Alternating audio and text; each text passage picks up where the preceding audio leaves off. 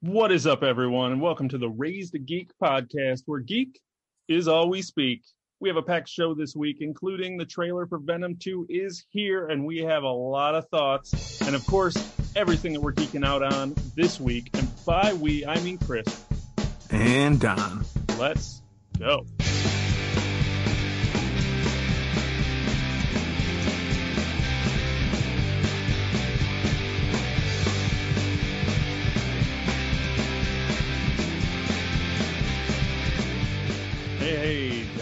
Welcome back. Another rainy, rainy Saturday for both of us. So definitely don't mind being indoors. What's going on, man? Chris, what is happening today, my man? You are right. Rainy, kind of crappy day outside, apparently in Texas and Illinois both.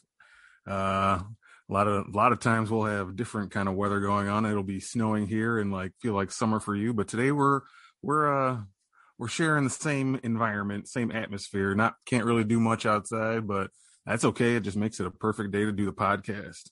Perfect. Perfect excuse to lay around and watch some movies. And if you're just turning us on right now, you need to probably pause us and go watch some Spider Man movies because this week we are going to talk all about Spider Man movies in honor of the Venom 2 trailer watching. And if you have a rainy day, well, I guess it's Wednesday when you're listening, so none of that matters. But You might have a rainy you might have a rainy day. If it's raining Wednesday. We. Wednesday, everyone's working from home, put on some Spider Man movies and listen to us talk about them. Yeah, surprise everyone. Uh we didn't let you know in the beginning, but this is our uh Spider-Man episode. We are going to be diving into uh probably our favorite fictional character. If not, he's definitely in the top 3 or 5 I would imagine for both of us. So who doesn't love themselves some Spider-Man and Venom definitely gets you thinking about Spider-Man. They're always connected. So that's that's what we are up to this week. Yeah, so it should be a good show. But you know what? Let's just jump into it, man. Let's Oh, small yeah. talk be damned. Let's jump in. Let's hit the business first. Make sure you are liking, subscribing, following, commenting, reviewing all this podcast on all social media and podcast services. We're over on Twitter at Raised a Geek and shoot us an email with any questions, comments, concerns at raisedgeek at gmail.com. So make sure you hit us up with those five stars so we can talk about you on the show in a good way, hopefully. Hopefully, hopefully. you know, you never know. You never know. We get some haters, you know. That's just how Ah, that hate-. Haters are just part of your journey, man. Haters are just part of the journey. True. It's true. It's true.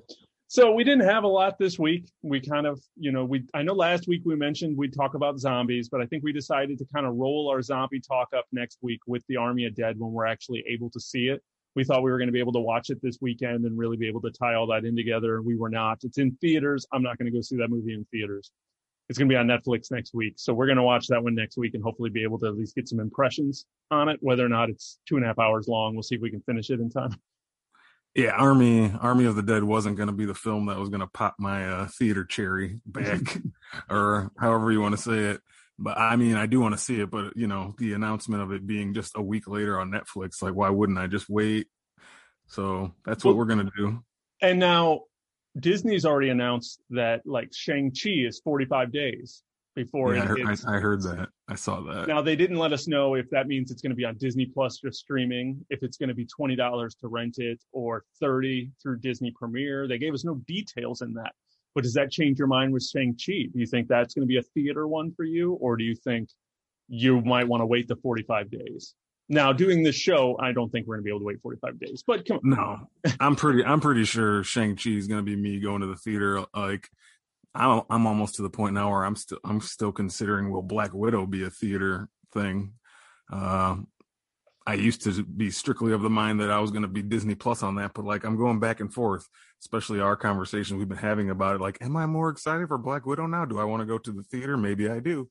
So that might even be the first one. But Shang Chi definitely, I think, uh, is is worth the theater trip and the price of a ticket. So I'm not worried about that one. Yeah, I agree. And I'm almost positive at this rate, unless, you know, we have a backslide of cases or something. But me being fully vaccinated and the CDC now saying throw away your mask, the pandemic is over. So, I mean, Yeah, man, you can walk around. We can walk around maskless everywhere. We're both fully vaccinated. We can. uh We've said it before. Go breathe on whoever you want and take it all in. indoors outdoors doesn't seem to matter anymore. I guess. I so, guess I guess it's over. So yeah, congratulations yeah. to everybody listening. We made it through. It's over, regardless of how you feel about it. Woo! Yeah, Woo, we survived. So sit inside and watch some Spider-Man movies. There you go. Uh, where were we going with that? But yeah, that's an interesting news and notes there with Disney Plus hitting that. So the biggest news that came out this week was Guardians of the Galaxy news. Surprisingly, both Dave Bautista, the star of the Guardians of the Galaxy movie as Drax the Destroyer, and the writer director James Gunn, both basically said in no uncertain terms that the team will change following Volume Three of Guardians of the Galaxy. So when we go when we come out of Volume Three of Guardians of the Galaxy here, and I think what's that 2023 when that one comes out yeah. The team will not be together anymore or don't expect a volume four with this same lineup. So if they made a Guardians of the Galaxy four, we're looking at completely different characters at this point. So does that news surprise you just an overall? Does you, you want to see more than just the third one? Does it hurt the third one knowing this so far in advance? Uh, I don't know if it hurts it any. I think it'll still be a sought after movie for fans of volume one and volume two. I'll, I'm still definitely going to go in with the mindset of it, like a not, not worrying about what's going to happen beyond volume three, just go to enjoy it as its own, you know, property. Um, but I mean, we did kind of touch on this before. We kind of always thought that volume three was going to be the end of whatever story they're telling with that group. And like James Gunn a while back has already said that his vision is this trilogy. It's volume one, two, and three. So whatever Disney decides to do with the property after volume three is, you know, we always kind of expected it to be new. Now these two both saying saying it out loud kind of puts a little more weight behind that. It's not so much a theory, but it's more, you know, leaning towards fact now. But I personally always thought that volume three was kind of going to kind of be the end of it anyway and uh, Dave Bautista saying this might be the last we see of Drax. We kind of touched on last episode. I thought it was going to be the last of everybody almost, whether the characters, you know, die in the movies or move on to do other things. I just kind of thought it was going to be the end of their story, you know. So I don't know. the The news doesn't really like shock me or anything. Uh, I just find it interesting that they're talking about it now, but who knows? Uh, what, what what are your thoughts on everything you've heard from them? Yeah, I mean, sometimes I always wish these media, endless media cycles would end. You know, like we hear way too much, way too. We no. shouldn't hear about casting. We shouldn't hear about ideas. When we get into the Venom 2, I have an interesting thing that I saw looking through a cast list, trying to see if Michelle Williams is actually in this movie, and saw yeah. someone triggered down in the bottom in that cast list that made me go, hmm, is what is that going to mean? And I'm going to spoil it for you guys when we get to teaser, it. teaser, teaser. um, but uh, you know, it makes sense. These characters, you know, when you're coming out of Avengers Endgame, you know, Gamora's dead. Mm-hmm.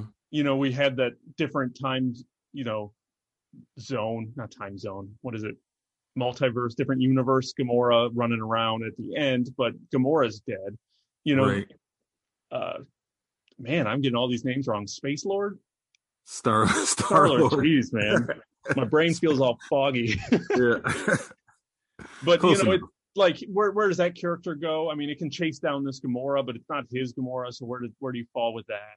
You know, a lot of these characters, I think they are going to hit their their their wall pretty quick. And yeah. realistically, when you come back down to who's really starting this, which is Bautista, he really has moved on and really has gotten some big roles kind of coming out of this MCU stint and it's really opened a lot of doors for him that I would have never imagined opening for him. And he's really been able to run and ride that wave. So I don't really blame him for being done with this role. I mean, it is a one note role. As he said, he never, he wanted to see the destroyer and he's not getting to be the destroyer. He's comedic relief.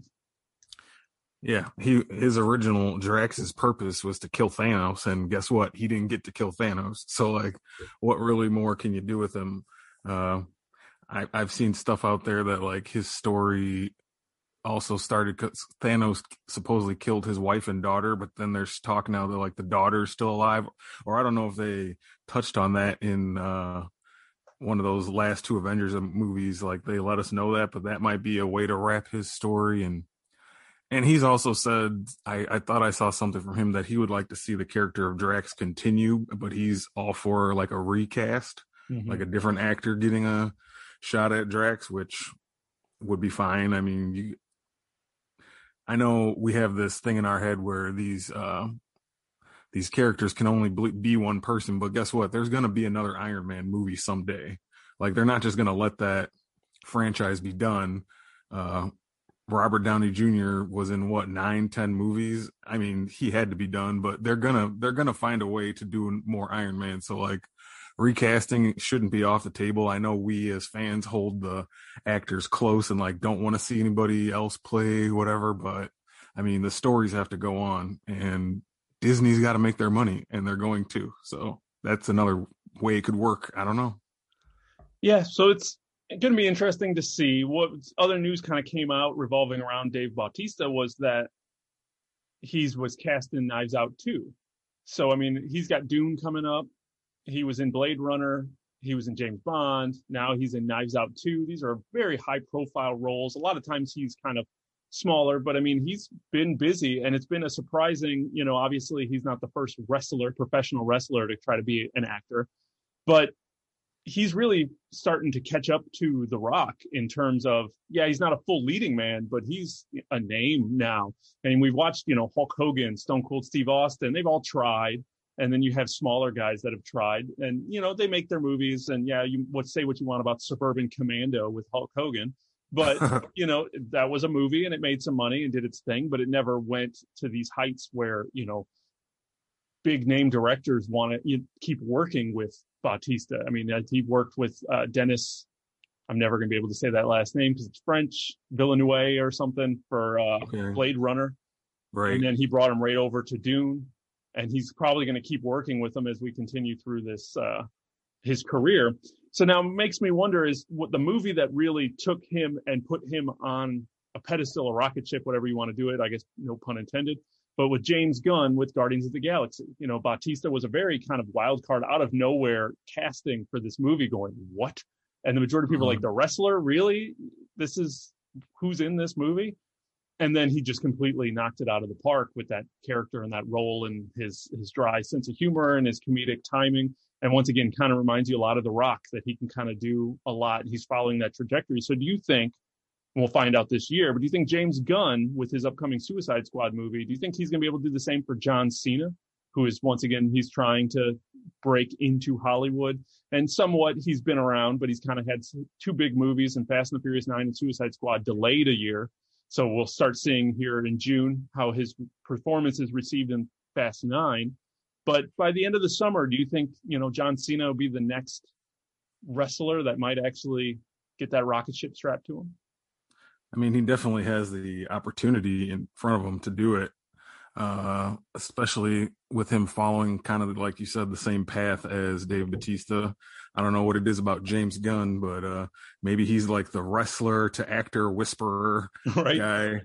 Uh, I mean, if, if from the just trailers in Suicide Squad, the Peacemaker character seems like he's going to be pretty charismatic and probably be the funny, the funny guy in there, kind of similar to what Drax was in Guardians. So we'll see. Uh, John Cena, I could see it. Him, him breaking through. I mean, he's had his couple movies. Um, there was one I definitely didn't see because it didn't look like something I would enjoy. But didn't he have a movie recently where he was like a parent of like teenage girls, and then there were like other parents? Wasn't there some movie like that? Yeah, it was Cock not... Blockers. Yeah, there you go, Cock Blockers. yeah, I I know he was in that, and I didn't I didn't see that, but that's you know Hollywood movie, and I did see Trainwreck with Amy Schumer. Did you ever see that movie? I don't no. watch Judd Apatow movies. Okay, well, they're too I, long. they are they are very long. That is the thing with them. But I, I I'll put those on. Some of them, most of them, and that one just like crossed my plate, and I did watch. And he's in that movie with a small role, and he is actually very funny in that movie. Uh, he's like one of the actual bright spots of that movie, which I didn't care for. But uh, so yeah, man, I could see him being the next guy, and it's a very short list, like you said, of wrestlers who can do this. They're like him, Batista, and him seem to be the two that could do it, like follow the Dwayne Johnson path. of a wrestler who I mean, you got to go back and remember when Dwayne Johnson started making movies, people were looking at him the same way, like a wrestler. Like, come on, Scorpion King or something like that was one of his first roles, and people were like, "This is crazy." And not to say that movie was, you know, anything profound, but he just kept at it, uh, and and started getting, you know, the smaller ensemble roles first, kind of like what Dave Batista did, like the small ensemble roles, and he just kind of like had the standout performances and then little by little, he just kept progressing. And now look at him. He's like probably one of the most well known actors in Hollywood, if not the most well known actors in, actor in Hollywood. Like you, you yeah. can truly say that about him. Yeah.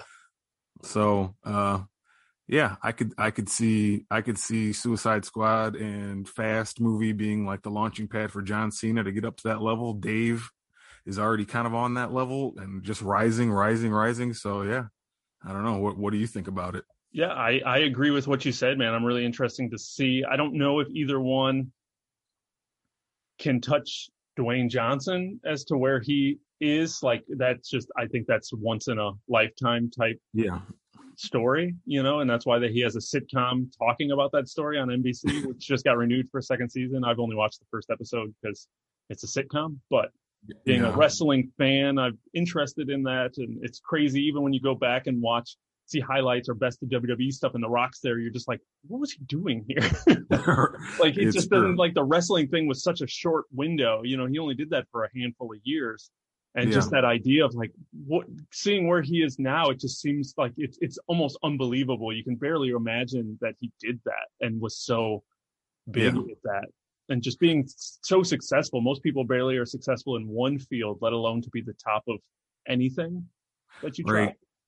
Which was like weird when I still watched wrestling, which uh, I've talked about before. Like I I don't watch it like I once did, but like I still remember seeing him come back when he was in Hollywood. Like he's already out making his movies, and he'd make his appearances coming back to like just do one match at WrestleMania and stuff, and just like seeing him and being like, now it looks weird. Now he's like the movie guy. What's he doing back in the in the ring? I mean, I'm sure he'll never do that again. He doesn't need to, and well, never say never, but he doesn't need to do that anymore. But I still remember like he was the star of you know movies like The Rundown. He was even big back then.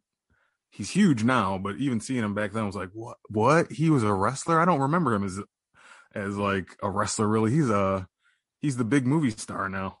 Well, now we actually hit a generation that doesn't know he was a wrestler or knows right. he was a wrestler, but never weren't around to see it because he has yeah, experience Jumanji right. and stuff that there are people who only know Dwayne Johnson as Dwayne Johnson and don't know who The Rock is, which is crazy oh, yeah. to think. That is true. Like he, he doesn't even really use the Rock name anymore, except on like his social medias. I think he's still the Rock, but it's just a nickname now. It used to be his name. I remember a time when hearing him called Dwayne Johnson sounded weird. I was like, that's the Rock. But now when people say that's the Rock, I was like, you mean Dwayne Johnson? like, yeah, it's it's a weird switch, but that's crazy. It, it, yeah, it, it's that was a crazy one, and I'd be interested. I think John Cena does have the charisma to mm-hmm. touch those leading man levels, but yeah, I just don't. It's just he's got to get see if he can catch the same breaks that uh, the Rock did, which who knows? But we'll see if James Gunn can strike magic twice.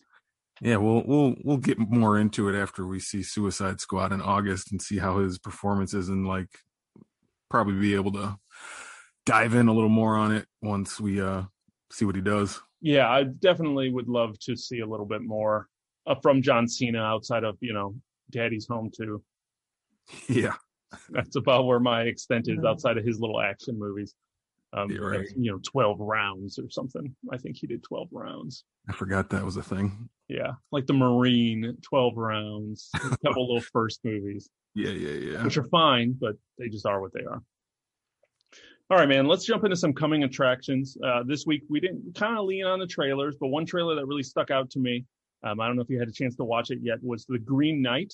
This was a trailer that I saw last year and got super excited for. And then, of course, pandemic pushed this movie, forgot it existed. All of a sudden this week, I was looking at trailers and it popped up and I said, oh, yeah, but this time it was a full trailer and really seeing what this movie is. And this movie just looks crazy to me. It's an A24 studios film. So it's kind of like Hereditary, Midsommar. They're known for their kind of artsy horror.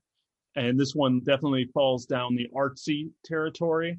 And uh, this story is actually based on a King Arthur legend. So it's basically Sir Gawain and the Green Knight, which is uh, King Arthur Thorian, which I didn't read. I don't know anything about it, but I'm seeing lots of stuff pop up now, basically saying, "Here, look, this is the story." This obviously looks like it's going to be a little bit more of a fantastical version of this story. Um, but what did you think of this trailer? Just first impressions. Uh, I mean, it looks cool. I I didn't even know about it. I I had never heard anything about it till I saw like a headline online or something about it, and uh, didn't even think to watch the trailer till you sent over a link with it saying, you know, this might be the movie to get me back in theaters. I'm like, well, if he thinks it's that good, I gotta definitely check it out. And yeah, it looks cool, man. It looks um like you said, like a fantasy based. Uh, I like that kind of stuff, like fantasy based. You get a Lord of the Rings kind of Game of Thrones kind of feel with the the sets and the swords and armor and like the medieval kind of feel mixed in with um like the the the creature in that trailer looked really cool. The one that you know, like a swamp thing. Yeah, he kind of like rep- looks like Swamp Thing a little bit. That's like a good way of thinking of it. So uh, I like that actor. I think his name's Dev Patel. Yep, right? got Dev Patel is in it. Uh, Joel Edgerton looks like he's Mhm. playing. Uh, uh, he just says Lord here on the list, so I don't know who Joel Edgerton is. Um, He's and playing then- the Lord. He's playing the Lord. Yeah, I'm looking at the names, and it's like, yeah, Dev Yeah. is playing Gawain, and then you have uh, Alicia Vikander, who I believe played uh, Lara Croft in the newest Tomb Raider reboot. She's playing Oh, Lady, and You're Joel right. Edgerton Oh, playing Lord, and Sarita Choudhury is playing Mother. Sean Harris is Yeah. playing King. You're just like, all right, you guys, yeah, generic generic names. yeah, blindfolded uh, woman. Yeah. no, man, like I say, it looks cool, and I'm a fan of um A24. So most of what they've put out, I I always want to give a chance to. Um, you already mentioned some of them. You know, The Witch, Midsommar, The Lighthouse, Ex Machina, uh, fantastic movie. So this is another movie by them. So it definitely has my interest. It's grabbed my interest. I don't know if it would be me going to the theater to see that one. When did you say the release date is? I think it's around. I think it's. I want to say it's July. okay, so I yeah, it's summer- around Black Widow time. yeah, July summer 30th. movie. Okay, yeah, who knows? It might might be a trip to the theater for me, but yeah, it definitely looks cool. What do you think? Yeah, I like I said, I I see A twenty four and then my eyebrows go up. Yeah, And then, like I said, I like that artsy. I like when a trailer doesn't give you everything. I like when you just see flashes of just craziness on the screen mixed with the no, just weird noises that Yeah. A24 is known for. Um, that brisk horror fantasy type, what is going on in this trailer makes me want to see a movie as opposed to when you just give me everything, then I just like, why am I even going to watch this movie? So I, I do get nervous with trailers, but this one had all the hit all the right beats to uh, pique my curiosity without spoiling anything. And now knowing it's based on an actual story, I just have to stay away from the actual story. Maybe pay more, maybe read it or look into it after the fact. But I'd really like to go in and see what this interpretation of it is, and then see where the where their inspiration came from. yeah, for sure. But I'm down. I was down last year. I'm more down now, seeing a little bit more. Uh, but the big movie that came out was we finally. I got a text from you. I think on Sunday. Rumor has it Venom 2 tra- trailers dropping tomorrow. And literally 12 hours later, I woke up and there it was. The Venom 2 trailer is finally here. Was able to give it a watch um, a couple times, and I got lots to say about it because it was what it was. But um, one, one of the things I enjoyed is when I watched the trailer for the first time, it just said Venom 2. And so watching the trailer and seeing the reveal of the subtitle, you know, Let There Be Carnage, was a really cool way to experience. Like, I did not know that that was, or I didn't remember that that was going to be like the subtitle for the movie. So seeing that unveiled after the trailer was kind of really cool and gave me like, oh, that's cool. And then afterwards, I saw everybody like change their headline to Venom 2 instead of they changed it from Venom 2 to Venom Let There Be Carnage. So then it's Mhm. kind of new going in. So I, it was fun to watch it early enough that they didn't change the title of the YouTube video. Yeah, I don't. That's weird because I feel like I knew it was called "Let It Be," "Let There Be Carnage" before. I don't know where I saw that or knew that from, but um, strange. I feel I like know. I knew that too, but for whatever reason, watching it, I forgot. Oh, okay. Venom two, Venom two. Just, I mean, yeah, I'm interested, but it's not high on my yeah. Radar, well, I guess. Tell tell me what you thought about the trailer right. then. So we're gonna go into this trailer in a little bit of detail. So if you haven't watched it yet, definitely go watch it. Um, this trailer has a terrible opening. yeah. I've watched it now twice. The opening of Eddie Brock and having Venom cook for him while they sing, while Venom is singing, is a terrible opening that is so manic and all over the place. I know they wanted to show something funny. It was not funny. And it was just manic chaos. And for someone who has, you know, ADHD, and that's a lot going on. So immediately I'm like, what is going on in this trailer? And it was, it was way too much to throw at me. First thing, I watched it again today before we recorded. I agree with that as a terrible opening for this trailer. Um, they teased in the first movie about, you know, Woody Harrelson being, ah, what's his name? Cletus. Cletus Kasady Cletus Kasady I can never remember that name. Being Cletus Kasady and obviously being Carnage in this one. Luckily, they gave him a haircut from the post-credit scene of the first Venom, so he looks a little bit more this movie sold me just on Woody Harrelson. I'll watch Woody Harrelson do just about anything, and having him be crazy is always fun to watch. So, this movie is my curiosity is piqued, but the trailer was fine. They had weird music choices, they had weird tone choices, um, but it really looks like you're just more Venom, which I mean depends on who you are, is good or bad. You know, I mean that was a mixed one to come out. Uh, I mean, it's hard to even have any opinions on it. It just yeah. kind of was a weird trailer that gave you a lot of information while giving you nothing yeah. at the same time. So, yeah, I mean, that's what you you said you like about trailers when they don't give you a lot, and that trailer didn't really give you a lot. So that's one good thing to hang your hat on. Um, I'm with you. The the opening is was just bad. Like the opening of the trailer, that first scene they wanted to show you was I wasn't a fan of it. It just was too, like you said, just too crazy. And I don't know. I feel like maybe you might be a little higher on the Venom movie than me. Maybe not, but I was not a fan of the first Venom movie. I think it's entertaining enough, but I just, after watching it, I just was kind of like, well, yeah, that was the thing. That was whatever. It, it just, the, the buddy, the buddy comedy aspect of it to me was just like way too, pushed on on us and like I didn't feel they had to do that. That's not what I associate Venom and Eddie Brock their relationship like like reading the comics. I don't think of them as like funny comedy buddy things. And I know like a goal is to make every movie has to have humor nowadays.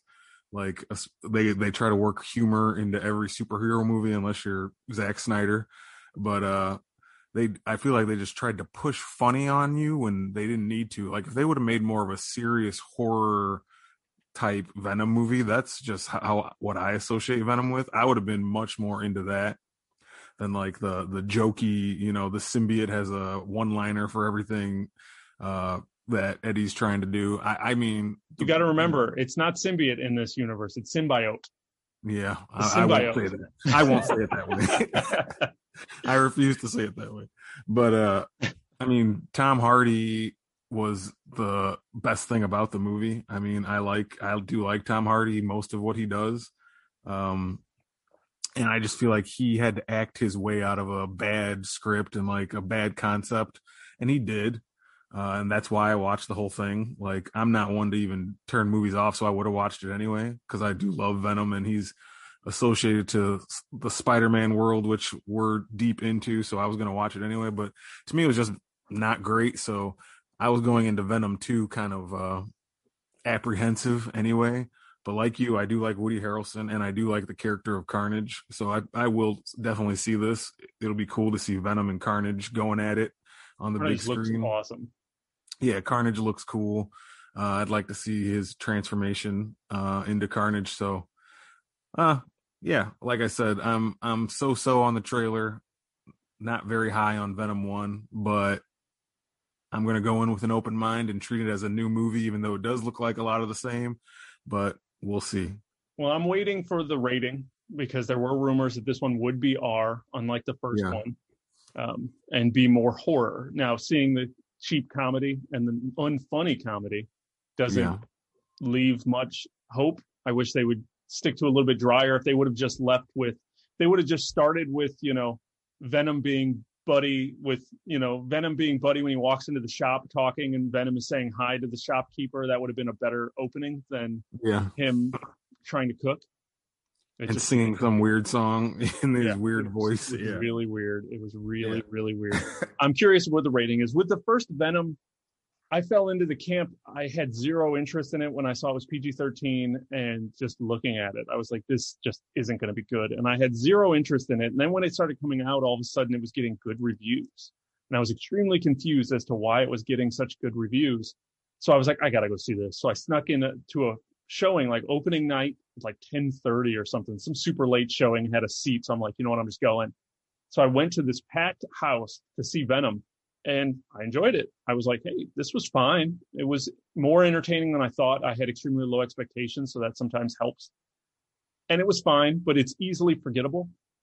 Mhm. And it does suffer, and this one almost looks like it's going to have the exact same thing. It suffers from that idea of the third act of superhero movies where they just become CGI smash That's- fests Yeah. And I don't that doesn't do anything for me. If you're going to do it, you know, Avengers style or do these big action set pieces with a lot of CGI, you have to have stakes, you have to have human something in their heart. You have to have heart and have stakes that matter. And Venom, I don't remember having anything. It was just CGI throwing at your face and to me that just becomes not fun. And this one looks like it's heading down that same path. So, Yeah, you run into that problem. Like you said, the, the third act of that movie was him fighting another symbiote yeah. who I can't were- remember. that was also black. You Right, didn't that even was have also- different colors, so I didn't know was- who was It was who. hard to even tell what you're looking at. Yeah. It's just and black one- fighting each other. Yeah. And this one is him fighting Carnage, which is another symbiote fight. So they might fall into that same trap. I mean, at least you'll be able to tell who's who because of the color contrast. Hopefully, but But like us as fans, the biggest, I'm sure we'll get into this later, but the fight people want to see on screen is Venom Spider Man because of studios and everything. We're never, I mean, we may never get that, but that is like the fight we would want to see. So him fighting other symbiotes, you do kind of fall into that CGI super messy trap. I can, I totally agree with that. so I'll, I'll be interested to see. I will see it because why wouldn't I? But um, I'm. It's hard to be super excited about that one. Yeah, I agree. Well, I'm with you, though. I'm definitely going to see it. Oh yeah, I'm I'm ready for more, and especially you throw an R rating on it, you throw a little bit more horror aspect. And once again, it very easily can su- surprise me like the first one, and I have no doubts it'll probably be entertaining. There you go. But this led us to really talk about, as we were talking about this trailer, and you and I started talking about the Spider-Man movies, and we said, you know what, we should talk about the Spider-Man movies this week's show. Well, when was the last time you watched Spider-Man movies, Don? I don't know. Yeah, I don't know when I watched Spider-Man movies before either. So let's let's talk about them. Well, so Don and I have been on this binge of watching as many Spider-Man movies as we could, and out of the eight of them that have been theatrically released, I think we each got about four. Yeah, I think I decided that I needed to rewatch four of them to have a informed conversation. So I definitely didn't have time to watch all eight of them again. Yeah. So In a perfect world, maybe, but uh, not this, not this time. So what we are going to go forward and do right now is we want to rank some Spider-Man movies and then talk about. So we each made our personal listing of where we rank these movies, and I want to just curiosity see where we are.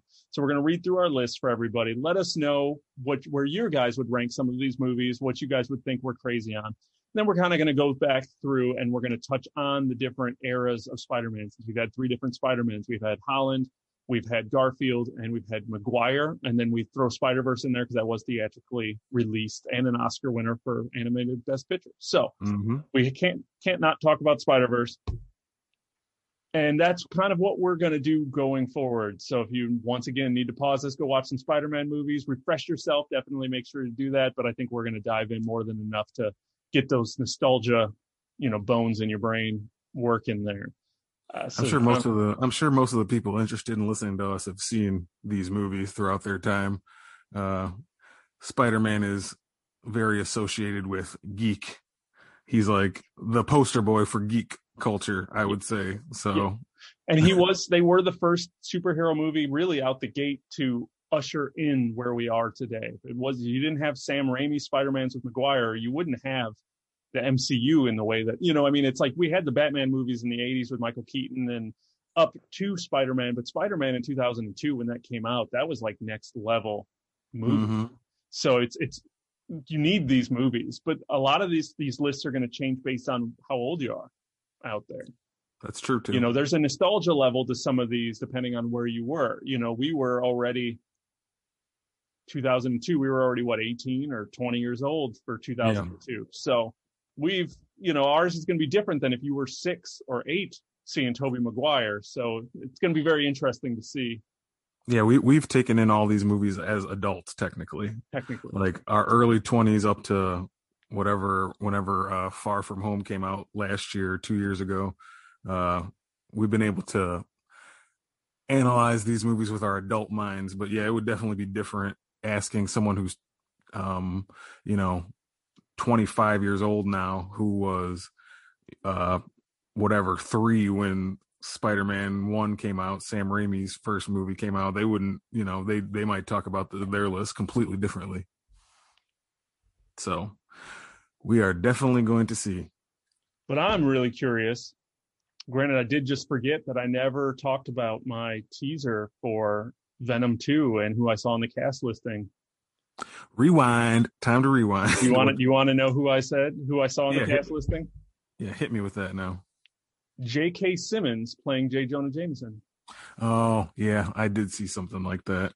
Uh, I I saw somebody post that online. I just kind of like breezed past it, but yeah, that's that's that's weird. That seems like if that was going to happen, that's weird to let it be spoiled in a cast list already. Yes, it's a weird thing to have spoiled in a cast list, but then as we know, and full spoilers here, but you know, J. Jonah Jameson and J.K. Simmons was also in Far From Home. Right. So now you're crossing over all over the place. So, which I'm sure yeah. we'll dive deeper into that as we dive, when we go into our Spider-Man. There was also something else, just real quick, from the Venom trailer that people were pointing out that I didn't notice. One of the characters uh, was reading a newspaper, and it was the Daily Bugle, first of all, with the same font from the Maguire movies. That Daily Bugle font, but like the headline was half covered up, but you could kind of tell what it said and it said like Avengers lose to Nightmare, which Nightmare is like a I think another symbiote character or a I know he's a Marvel villain that I'm just not too familiar with, but I know that. But it said Avengers. It had like the V E N G E R S. You couldn't see the A, but come on, what else could that be? So are they trying to say is it just like an Easter egg that this this might be the same world that uh the MCU is in? People don't know and they were asking the director about it and he was like well we might be making nods to things but this is its own world but he seems to be be very uh, be being very coy about it so it's it's hard to tell what is really going on but yeah that's cool fan service to like see little teasers and easter eggs stuff like that well and in back in the first morbius trailer yeah they showed a spray painting that was maguire spider-man on the wall so they yeah. definitely seem like they're playing with where these uh where we are in what universe. So be interesting to see. Definitely. But let's move on to our Spider-Man talk. Yes, sir. Man, I, I need to know at this point where you're where you're ranking, man. So we're gonna go through starting with what we think is the worst Spider-Man. Full spoilers for all of the Spider-Mans coming out that we're about to talk about. Like I said, you should have seen them all by now. They've all been out now for years. 20 years in some cases. but we are going to go from what we think is the worst, which realistically, even the worst Spider Man movie is still fine. Well, we'll see. We'll see. We'll see. But Don, I want to know what did you put down as the worst Spider-Man movie out of the eight that have been theatrically released? All right, we're doing the list, huh? We're doing Let's our do list. the list. This might be where you have to edit in like some Spider-Man music in the background, just playing while we go or whatever.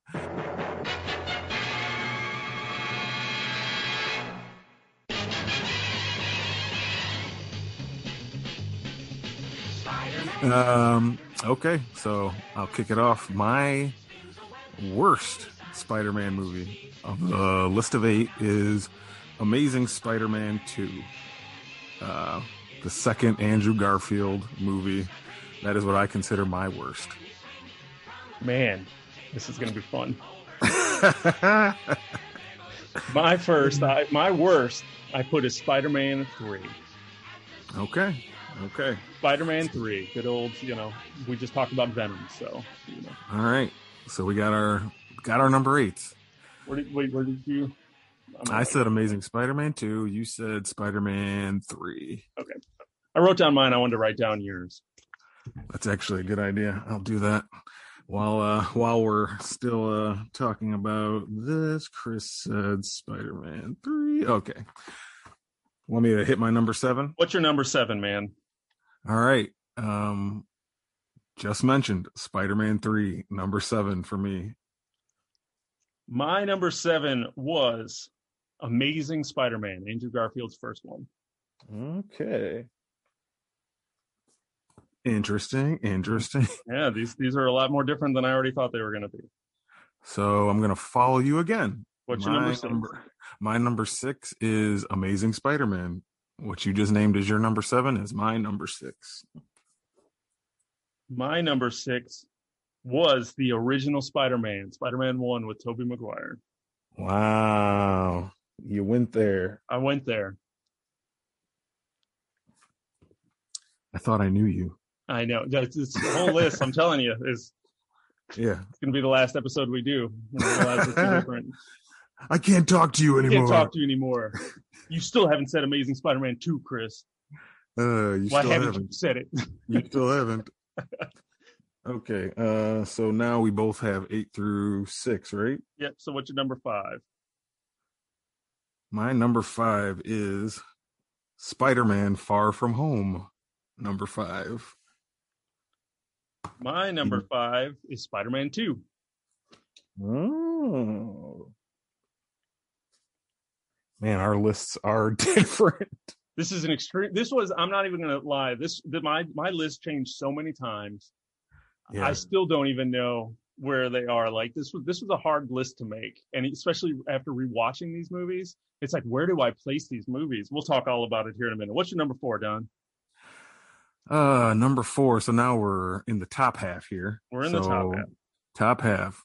So my number four is Spider-Man 2, All right. the second movie with Tobey Maguire. And my number four was Homecoming. Okay. The first solo movie with one Tom Holland. First solo, first show up in the MCU, and the first new Spider-Man that didn't get an origin. Right.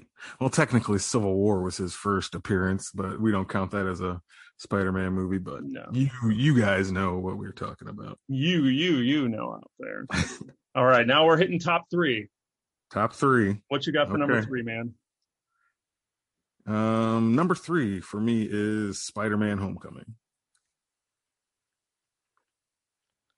Number three for me is Amazing Spider-Man 2. what? I didn't say it yet. Would you rather have me say it now or save it for later? I mean, I was hoping you were going to say it right there. It's like there's, uh, you're going to have to convince me a little bit on that. we're one, we're gonna we're gonna talk about this here. What's your number two Spider-Man movie? My number two Spider-Man movie is Into the Spider-Verse. All right. So my number two movie was Far From Home. And then that makes say your number one, man. My number one is the OG, the original first Spider-Man movie from 2002, Spider-Man. And mine was Into the. Spider-Verse. Okay. Whew, that that Wow. definitely was a lot different than I thought it was going to be. Actually was. I uh I was expecting us to be somewhat closer, but hey, uh I'm I get I'm I know we both have our reasons for our placements of these movies, so we'll definitely get into it. Oh yeah, mine mine changed all over the place. Like every one almost changed. You know, like my the original, the OG Spider-Man, Yeah. started this started my list at number one, and then it moved to number two, and then somehow it ended up at six. I don't I don't really know what happened. number six. I started moving wow. stuff around, and I figured out I, I learned something about myself here with this this list. But I think first, because it doesn't really fall in its, its own thing, I want to touch on Spider Verse. We both ranked it. I ranked it at number one. You ranked it at number two. So I yep. definitely want to jump into Spider Verse here a little bit. See, we did both recently watch this one for I think the second time for both of us, right? Yeah, we did. So we did more most recently watch this movie. So I'd like to kind of see why you placed it where you placed it, and talk a little bit about Spider Verse, and then we'll kind of jump in through the eras and see why we placed which one. Definitely. Um, just like you said, we just rewatched Spider Verse for the first time uh, this couple days ago. Uh, saw it in theaters when it came out, and I don't feel like I truly appreciated it for what it was in the theater. I don't know if it was just a distraction or me and you talked about like some of the animation seemed like it might have been a little blurry. Just I don't know if this is better for home viewing. It doesn't seem like it should be, but I just felt more focused and able to concentrate better on what I was actually seeing. And man, this movie is a marvel of filmmaking. Like it, it's basically a masterpiece of everything is just there. Um, the animation, uh, what they can do with that, the the the original story that a lot of people might not be familiar with, like um, taking Spider-Man as a character and expanding it and saying, you know, Spider-Man is part of this bigger world that is not just Peter Parker. Uh, Spider-Man like encompasses all these different things, and that's the problem all these other studios are running into, where they can't get away from certain ideas that are just like, uh, well, it's always been that way. Like this is an original idea that was well thought out and like expanded and and just you could tell a lot of hard work from a lot of people um the voice acting is great the music in that movie is fitting and spectacular uh Miles. It, it, really, for those who didn't know Miles before, who's had his run of comics, um, this is like his his movie to shine in, man. Like he's just uh, front and center, and and and I, I haven't met anybody who's seen this movie who who doesn't love this movie. Like even people who aren't huge comic book fans will tell you like that movie was freaking awesome. Like for being animation and and the originality of it, I just I loved it. I was laughing. Uh, there's a lot of funny, heartfelt parts in there, and um, just a great movie, man. It, it goes by super fast because you're so like into it, and uh, I don't know. It's hard to sum up my feelings to say how good it is, but it's it's a it's a great movie. It really is. It really is. Like I said, I agree with you. The animation in theaters was a little distracting with the way that it kind of stutters and the blurriness. I did almost feel like did they put on the 3D version and I'm not watching yeah. it wrong uh, watching it at home was a lot better of an experience. But yeah, the voice acting, the cast that they have for that movie is ridiculous. The meta humor that they do. I mean, right in the opening, they're making fun of Spider-Man 3 dancing and the, you know, emo Peter Parker. And they just open those doors and let you know right off the bat, this is what we're, where we're going and what we're going to talk about. And it just was such a damn good movie. And they just hit all of the things that you needed to. And then you just come back to the Miles Morales of it and just introducing this new, like in that universe, they killed Peter Parker. And Miles Morales was now, I'm Spider Man, and really get to see a new, fresh origin story and something new. And I think that that's something that goes back to our conversation last week when we were talking about WB's plan with Superman, where you want to do something new, do something new. And yeah. when you have characters, you know, because the biggest thing that you you have to do that you have to remember, if you're going to change a character, you want to introduce a new character, you need to do it right. And if you're going to change a character, especially if you're going to change a race of a character, it's more than just changing the skin color of a person. You know, you right. can cast a black Clark Kent, but you have to now make him black. And there's a lot of cultural and things that go into that to make that character. You can't just make him black and then have him be the exact same. You have to change the character and you have to be able to make sure it actually is a black character and representation and represents that properly on screen. When Miles Morales just brought all of that culture, the Puerto Rican, the the African American, the really bringing the culture, the music, the you know all of that just in there to really introduce a new character. And then it was a new origin. So people who didn't know what we were doing was just like, oh, this is going to be Spider-Man, but it wasn't Peter Parker. It was Miles Morales, who was his own character, his own cultural identity, his own. And it was just, oh, it's just how you do that. And if you want to do, and that's what we said last week, you want to do Black Superman, go for it. But you got to make sure that it's a Black character and it has to represent that culture properly. And if you're not willing to do that, then don't slap everyone in the face with it, you know? So that's where I fell on the line of do Calvin Ellis and be a new character. And you say, this is Superman. Calvin Ellis is coming out. He's going to be president or he's going to be whatever, whatever origin story you want to tell, but it would be a fresh origin story. If I have to mm-hmm. watch Clark Kent, regardless of what race the actor is, if I have to watch the exact same origin story, what's the point? Yeah. You didn't do anything right. And this one, Spider Verse, just really brought in the culture and the video game. The you know Miles Morales video game did that really well too. And I think since seeing the move this movie the first time, playing through that game, and now watching this again, it's just man, Miles Morales is such a damn good character. And I love, yeah. I just love his arc and the twists and turns that go into that, and it's just fresh and i think that was the biggest thing was it was so different than anything that we saw before while still feeling familiar and i think that's how you successfully introduce new characters and do something special yeah i, I agree with everything you said there i i def, i was back and forth flip-flopping between this and my other movie for number one because um and before this rewatch i had spider verse more like towards the middle of my list. But like this this rewatch like definitely showed me what I missed and like all like what I needed to focus on just how great of a movie this really is. Like you said the the the cultural um things they put in there like hit all the right beats and it's just a great original story man like any i feel like anybody could put this movie on fan of animation or not and just totally enjoy themselves from the storytelling. The the writing is great. The voice acting, like I already said, uh, the back and forth between Miles and uh, Peter from the other dimension is like so freaking funny, man. I'm I'm I'm like laughing the whole time. Uh, Nicolas Cage, the voice acting Spider-Man Noir was perfect, and John Mulaney as the um, Peter Porker. I mean, come on. Spider Gwen is super cool. Kingpin is like a super believable villain. Uh, I love how they animated him huge and hunched over with like his head down in the middle. That's great. Yeah. Uh, one thing I was thinking, and the Prowler, the Prowler character in that movie was freaking cool, man. Like the his theme music every time he came on screen, like you were talking about the A twenty four sounds earlier, was like, yeah. like every time he came on, they were making yep. that noise. I was like scared. I'm like, there he is. He's gonna There's Prowler. That's his theme music. I heard it. I heard My God, that's Prowler's theme music. but uh, son of a bitch. Yeah, it, it was crazy.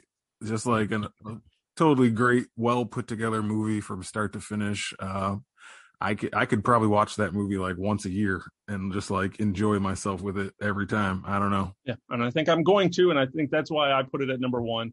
And I think that's why you put it at number two. And yeah. I respect that you had to go OG with number your number one. So let's let's we're gonna hit them by the er- eras here. So we we judge these a little bit differently than uh somewhat similar. We were close with two and three. It's one where we differed the most. Mm-hmm. But let's talk about Tobey Maguire, who kicked us off with Sam Raimi's Spider-Man one, two, and three in the early 2000s, 2002, 2004, and I think 2006. I think they were every two years with those. Yeah. Somewhere uh, it might have been it might have been 2007 part 3. They might have like went an extra year or, whatever, but uh yeah, pretty much every 2 years.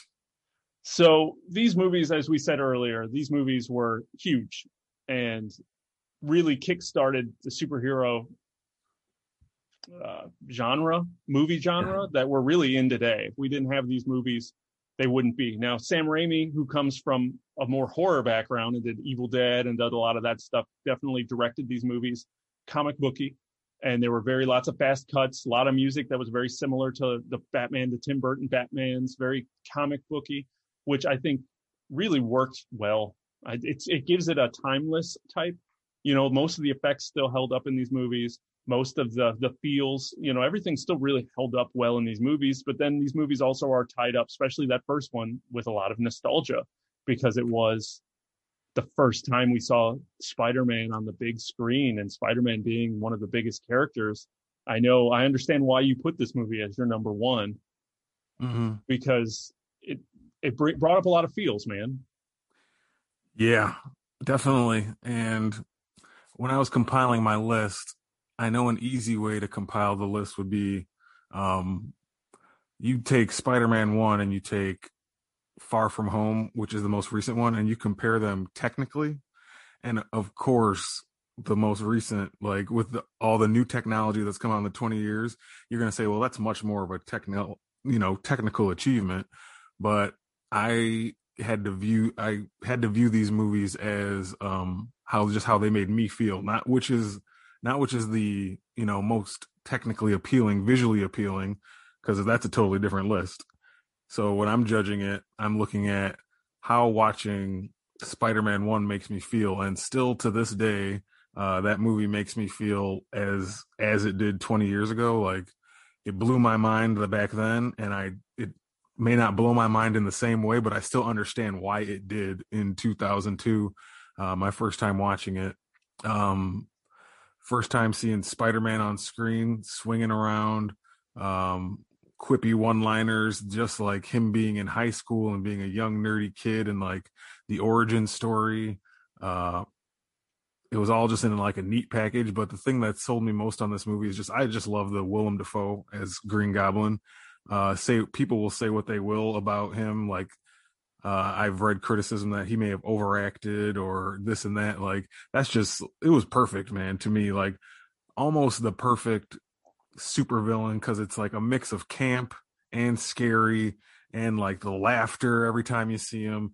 It's just like how i imagine an on-screen supervillain behaving um and i've always held like i've always held comic book movie villains to like that standard just because that's what I that's just what I personally like. So yeah, man, watching Spider-Man one, all the feelings just come back to me and I, I love it from start to finish. Sam Raimi, uh, his style is in there. Like you said, it might be his style might have come through a little more in Spider-Man 2.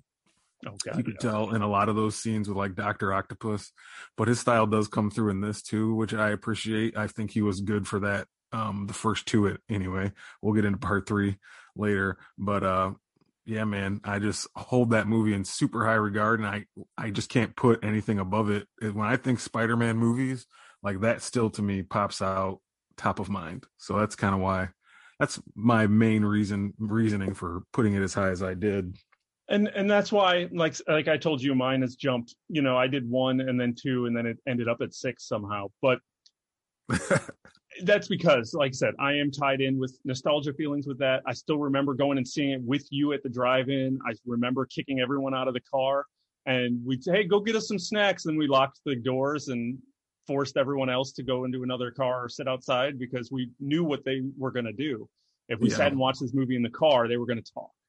Yeah. And, and, we couldn't joke have and we couldn't have There was no way. Don and I locked everyone out of that car, and we sat there and watched Spider-Man, freaking out like we were kids. And it was an awesome experience to watch that movie. I still remember at that parade when Green Goblin screams, "You'll not not see the last of me, Spider-Man!" And that I that, Yeah. that that still gives me chills. Just Yeah. seeing that scene, just it was so perfect yeah of just where where they were at the time and just with comic books and it just was what you wanted to see was the cartoon come to life Yeah, definitely agree. So we're gonna have to get into it. Uh, why it fell down your list so far, but we'll we'll get into it. one one of my big things because like i said we're going to talk about the era here of tobey maguire at, Right. at being spider-man and when we jump into spider-man 2 which like i said i had at number five and you had at number four spider-man 2 is a more complete movie than one you don't have the origin and i think that's what i realized going through this list is that i really like the sequels i like part twos the best out of most movies so that's where it's like i loved far from home i liked amazing spider-man 2 spider-man 2 was better I- it's just you get, lose that origin. Once you get that origin out of the way, then you're like, okay, cool. I just don't like origin stories when it really comes to anybody. They can be surprising, they can be entertaining, but it's still like you got to take that time to get going. And the second one, you could just jump in. And Sure. Spider-Man 2 just had so much of the Sam Raimi. Like I honestly out of I really I've watched now this whole trilogy yesterday.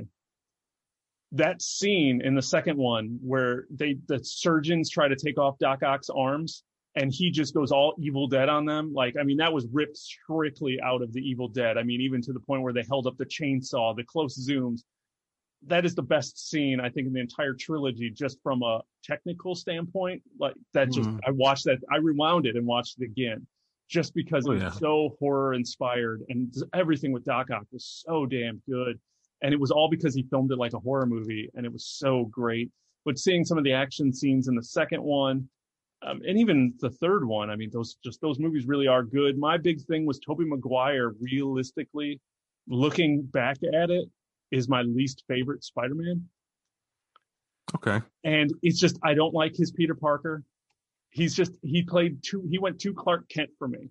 I always felt that Peter Parker had a little bit of he was nerdy, but he always had a little bit of like suave to him. He has a little swagger that I think Garfield and Holland both hit. They have that they have a better balance of swag and nerdiness Sure. where they weren't where Peter Parker just went full I'm awkward nerd and he just it just he couldn't hit and I never felt he tried and at the time I think it was it was it was passable but for me Tobey Maguire was never able to fully get the Spider-Man quippiness. He would say a couple but his voice was always like hey mud brain or he would say something and he just it wasn't enough. It just wasn't now Yeah. seeing what we are like I said looking back yeah he was fine and I I loved him as Spider-Man at the time but now looking at where we've been it's like those movies are still really good. And I just once again watched all three of them again, and I honestly enjoyed all of it immensely. And I do love those movies. And as I said before we started, none of these movies are bad. None of them are bad. They all have their pluses and they all have their minuses. Uh, yeah. Some somebody's got to be on the bottom though. Yeah. know. got to be on the bottom, and Spider-Man Three is definitely on the bottom for both of us. Yeah. Um, now, I didn't put, you know, when we get into Andrew Garfield here, I think this is where we're going to get into, into an interesting debate. But just Tobey Maguire Spider-Man, that's just where I hit on. Um, what did you? Now I watched Spider-Man three again, and Spider-Man Yeah. three is a train wreck Mhm. for many different reasons. What I was mostly surprised about watching Spider-Man 3 again was one, it was honestly more entertaining than I thought it was going to be. Yeah. Like I enjoyed it. The special effects still held up. Like so good. Sandman looks so cool. Venom is terrible. Uh, Yeah. Topher Grace's Venom was always a bad decision. We knew it when we were kids, and they announced Yeah, it. Yeah, we we hated we hated that decision even b- before we saw the movie. Like, there's no way this is going to be a smart choice. So And- yeah, and then the, the fact that they never let you see Venom yeah, every time you every time Venom slows down, they would peel his head back so you'd see Topher Grace. And I'm like, I don't want to see Topher Grace. Venom has a mouth. Let him talk. right, right. That didn't make sense. Yeah, it was just we want to see these faces. So they kept taking everyone's masks off. By the end of that movie, Spider-Man wasn't even wearing a mask. There's way too much Peter Parker in Spider-Man 3. And it was just bad romantic misunderstandings. And Yeah, my other thing that really, especially rewatching these, is I really feel Spider-Man, Tobey Maguire and Kirsten Dunst do not have chemistry. okay. Like I just don't. They just I don't know. Kirsten Dunst has her own damaged character, trying to figure out herself, and I just don't. Their chemistry just doesn't do it for me because he's so leery and awkward. Like I'm like this girl would not like this dude, and it's just Right. they're they're they're like I said, their chemistry when you, especially when you compare it to like Andrew Garfield and Emma Stone, their chemistry was like amazing. Pun Was it? I think it was, man. I think it was. See, I I do have an Emma Stone problem, so like I Ah, see Emma Stone and I'm just like Emma Stone, and I'll watch just about anything when I'm at the show next week watching Cruella, just because. Um, Yeah. you'll know why I have a problem. So I felt that Andrew Garfield. Sure, sure, well, sure. I guess well, I guess that's going to make that conversation a little bit sweeter. Um, but I think that was I, I totally I totally agree on Spider-Man 3 that it was just like a mess. Um um way overstuffed. Like that that was its biggest problem is Spider-Man 1 you had Green Goblin, Spider-Man 2 you had Dr. Octopus. This movie I felt like they were trying to fit way too many story threads into uh, like one movie when the formula for the first two worked well. Why wouldn't you just do something like that? Like if you wanted the villain to be, um, spoilers, you know, Harry Osborn, Green Goblin, you should have just done that movie. And if I don't know. If it if you wanted a Sandman movie, it could have been a Sandman movie. And I've read I've read stuff about you know um Sam Raimi felt pressure to include Venom because of like fan fan outcry for like we need Venom in a movie. And the studio's like well the people want Venom so you got to get Venom in this movie. So he just kind of threw him in there without really caring about the character because he didn't want to make him he didn't want to make his movie with Venom but it was like studio pressure. So all that like inside the scenes stuff and I mean I even looked up a quote that he had about about Spider-Man 3 talking about it he said uh this is from Sam Raimi saying it's a movie that just didn't work very well I tried to make it work but I didn't really believe in all the characters. So that couldn't be hidden from people who love Spider Man. If a director doesn't love something, it's wrong of them to make it when so many other people love it. I think raising the stakes after Spider Man 2 was the thinking going in. And I think that's what doomed us. I should have just stuck with characters and the relationships and progressed them to the next step and not tried to top the bar. So that tells you right there, like, he was feeling studio pressure and the movie got a much bigger budget because of the success of the first 2 mm-hmm. to like cram all this stuff in and make this huge bombastic movie when really in the end it just kind of sunk it more or less i mean like you said the effects are still there they're still cool because it's still a ton of money behind this movie so it's still going to look cool um, but just like yeah the the the story was a mess too much going on and that's just what doomed this movie for me from the start. So yeah, it was definitely a shame. It does, for many reasons, I think, deserve to be towards the bottom of this list. Um, just because, yeah, it is the weakest, especially from a story construction standpoint. You're like, yeah, it yeah. looks cool. The action pieces are fun, but the fact that you stuff Venom in the last 20 minutes of this movie is a shame for that. Oh character. yeah, totally. And it's just, and then just never really hitting the symbiote idea really correctly or properly. So you stuffed him in there, but then you didn't do a good job with it. And like I said, it makes sense if he's not, it's his heart's not into it, and you really are stuffing it in there. But right. you know, overall, without these movies, we wouldn't be where we were, and we wouldn't have another, you know, four or five movies to talk about after the fact. It's so true. this is, and it'd be very interesting to see if any of the rumors ever come true of Sam Raimi getting his shot with Spider-Man 4 and bringing back Tobey Maguire, and with the rumors of casting for this uh, No Way Home new Spider-Man movie coming out at the end of this year, and seeing any of these characters being able to show up. We don't know. Obviously, it's all rumor and speculation as to who may or may not show up.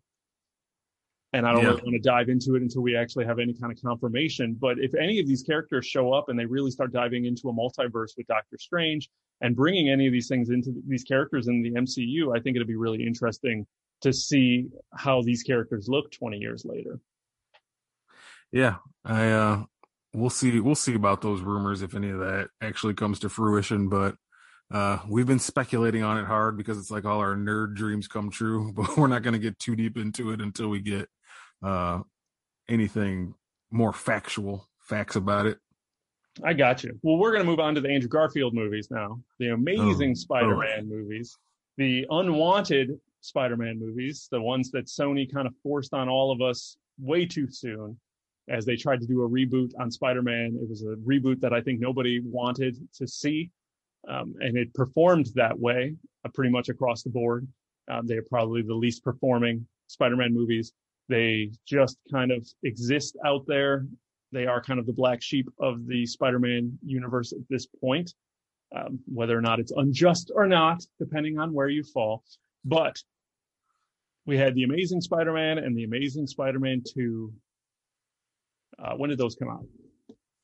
I believe it was five years after um, the first Amazing Spider-Man. I think released five years after Spider-Man Three. Yeah, 2012 for the first one, and 2014 for the second one.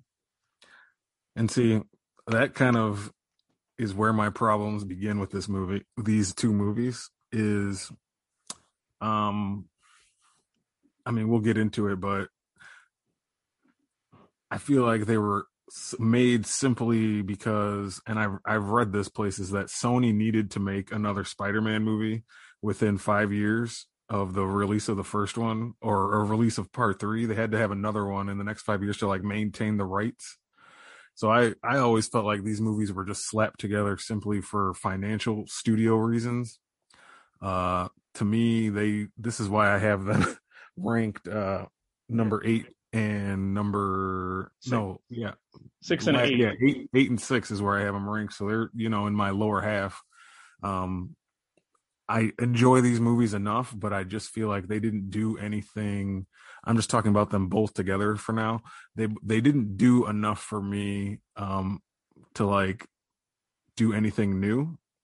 They both I feel like they both kind of told the same story that we already kind of got in uh Sam Raimi's trilogy. Just like we got another origin story. Why do I need another origin story 5 years later?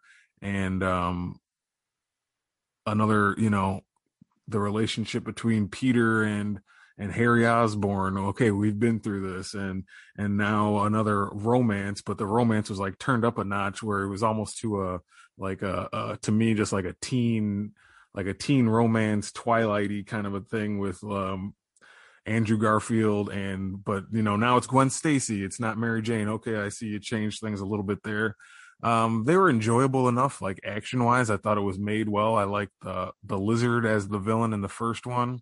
The second one is where I kind of have problems, like the the the Jamie Foxx Electro always kind of just rubbed me the wrong way.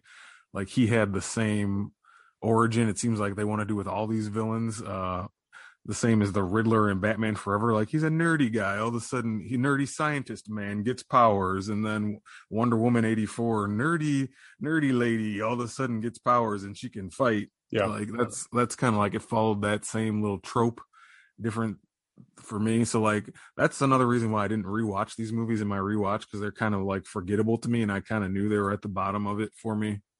Uh, it just to me, my main problem is it feels like movies that I don't feel like were necessary and were just made uh, to appease studio inner workings. Like we got to keep the rights, we got to pump out a movie. Somebody just like rewrite, like take what was good about the Raimi movies and just make another version of it. Like just slap it together and throw it there. And Andrew Garfield was fine enough uh, to me, but he's just like you know I'm cool guy Spider Man now. I'm not a I read the comics and Spider Man is a, a, a, nerdy. Yeah, he has his one liners, which Andrew Garfield had plenty of those, but he's not just like some cool slick haired back. Uh, I don't know. I don't know. It's hard to describe. He was too sexy for you, huh?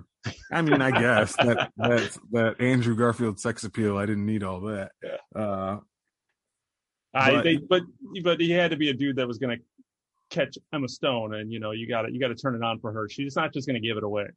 I guess you got to be hunky Spider Man to get uh, Emma Stone for sure. Absolutely. Uh, I don't know. I I mean, I could probably talk more if I would have rewatched them, but I just really didn't want to. So I don't know. I know I, you have. I know you have these on your much higher on your list than I do. Well, um, I the Amazing Spider-Man. I had below you. I actually had it seven, where you had it at six. So the Amazing oh, Spider-Man, okay. and for these movies, it's Amazing Spider-Man two, where we differ because you had that at eight and I had it at three. So this is definitely a big jump. big jump. Now, I agree with you on the majority of what you've said. Surprisingly. Okay. Um, these movies did feel forced. They did feel unnecessary. I didn't even go see the first one in theaters because I didn't want to see an origin story again. As I said earlier, I don't care about origin stories. Mm-hmm. So seeing this movie again, I was like, I don't want to see this movie. Like, I'm not interested in the origin story for Spider-Man again. I don't want to see Uncle Ben get killed again.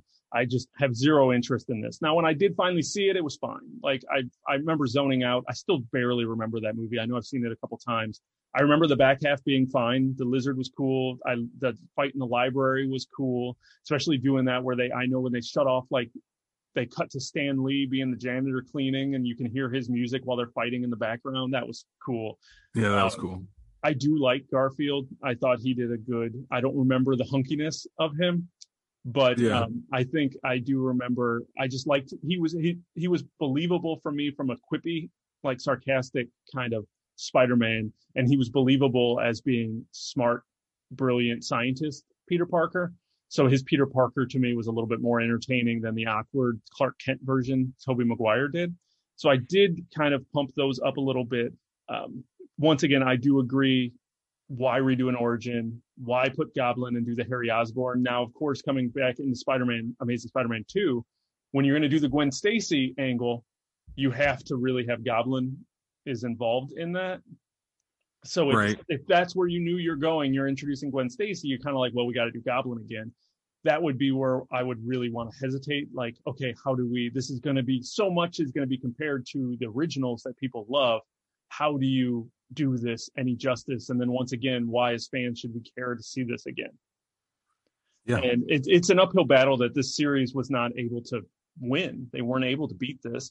This movie did get dropped when, you know, as of right now, won't see anything. Once again, there's rumors of, you know, what we're going to see in this next Spider-Man movie. So maybe we will see more of this. No idea if any of that, you know, until we get confirmation or we're sitting in the movie theater here. I think we'll get a trailer sooner or later. And I imagine the trailer is going to ruin a lot of stuff Yeah. Probably But- too much. You know, so it's a shame that they weren't able to. I know they were really pushing a Sinister Six. They were really pushing, you know, a Spider-Man three and where we were going with this, and they really did have plans. And then Amazing Spider-Man two just completely underperformed. And what's funny is I saw that movie twice in theaters in the same weekend. Yeah. I I really liked the Amazing Spider-Man two, and I think a lot of that was one, which is funny. I Jamie Foxx. I agree 100% that they fell back on that trope. They fell back on he's not an original character, but one I love Jamie Foxx. Hmm and just the way, way he commits and the way that he does i've just always enjoyed. I've watched almost every jamie Foxx movie. I mean i just i don't know. Something about jamie Foxx i like. I, I watched can't tell you how many times i've watched held up which that Yeah. old ass movie where he like gets held hostage in a gas station i don't even know if you, anyone's even heard of that movie and i've watched I don't even. I don't know that one. I don't think I know that one. Um, but I just the way that he did it, and for me, for whatever reason, I really liked, and I don't know why or what was going on at the time, and maybe because we started seeing MCU, maybe we started seeing different. You know, I'd have to really look at timelines to see, but I remember sitting there in the theater watching Amazing Spider-Man two, really enjoying almost the campiness that Jamie Foxx was bringing to Electro, and it felt very much like a comic book and they were kind of bringing back some of those like themes that the original Spider-Man movies had, where they were, like I said, based on a comic book. This is a cartoon. This is a, you know, and they were bringing it to life. And some of those ideas of having those characters, and like I said, redoing the Selina Kyle story from Batman Returns or the Edward Nygma story from Batman Forever, just felt refreshing at the time for me watching it. So I really just enjoyed Electro. I thought he looked cool, and the action scenes were. I mean, the opening thing with Rhino was cool the uh, the I remember that huge electro battle in Times Square with all the le- I mean that just looked cool and then to me the fact that they really went all the way with the Gwen Stacy storyline and it was just like yeah it was rumored that they were going to offer at the end of this movie but then you're like are you really going to do it you know and just the way that they did it was so perfectly done and Yeah. just you just didn't see it happening. You know, you watch so many at this point five Sp- Spider-Man movies where these these chicks are falling and he's catching every one, and this one he just missed, and the way that they did it just is burned into my head. Like he just missed her by a second, and that to me always just puts this movie up there. And whether or not it ultimately tomorrow I wake up and it, I would put it at number three, I'll never know. Um, every every t- day it's different. Um, as to how I do this, I might switch it with Spider-Man Two and put that one at number five. But this one, I don't know. To me, just did something different. I liked. I liked the idea they tried to make Peter Parker's parents be something, whether or not it was believable or whatnot. But they wanted to have a mystery as to his parents were up to something. They were scientists, and really dive into their story a little bit. I thought was different, and it just they. I think as much as they whipped together, they still seem like they tried to do something different, even if their hands were tied. And I think that's what I can appreciate with those movies. But once again, it really only falls with Amazing Spider-Man 2 more than the actual first one, just because they had to, were forced to do that rehash of a so much we've seen before between Harry Osborn, Peter Parker's relationship, and the origin again. Yeah, he makes some good points, and uh, you know I may have to re re give these movies a try. I just you know I rank them at um lower than you just for like I said the main reason is just feeling forced and unnecessary. That was my main gripe about them. Like I didn't need those movies, No, and I nobody. feel like did. those I feel like they were forced on me for um like I said greed reasons mostly, and I just feel so I didn't feel like there was like the care put behind them. Um, I don't know.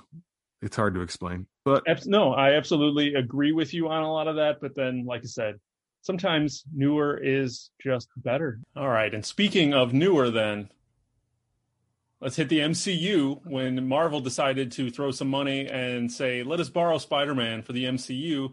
And they got their first Sony, Marvel, Disney collaboration, which was Spider Man Homecoming. And then they followed that up a couple years later with Spider-Man Far From Home, and then we have Spider-Man No Way Home coming out this December. So definitely, it's going to be this isn't going to be the first time or the last time we're going to talk about Spider-Man. I think this year. Uh, but just the MCU, we got a younger Peter Parker in this one. We got different different versions of characters. Um, we had kind of uh, tied in with the Avengers and the MCU kind of idea. This was coming out of, as you said, when you talked about these movies. Um, Spider Man, we didn't get an origin this time because he was just introduced in Civil War and it was awesome. And then this was his movie, so it was picking up. Tony Stark was in it, as Iron Man was in this movie, trying to figure out it, it had a completely different feel. And we went for a younger Spider Man and really going like, you know, 13, 14 years old or however old he's supposed to be. But I mean, we went like freshmen in high school young at this point for this Spider-Man, and we didn't have to see an origin. So I mean, that's that's a win all in of itself. But how'd you feel? I know you just watched Homecoming again in preparation for this, so I definitely want to pick your brain on how you feel about yeah. Tom Holland and the MCU Spider-Man. Yeah, I had Homecoming ranked uh, in my top half, and I think I had Far From Home number five, so right there in the middle. Uh, which honestly, I could have gone either way with um, Far From Home and Spider Man 2. They could have easily switched places, so I could have had Far From Home in the top half.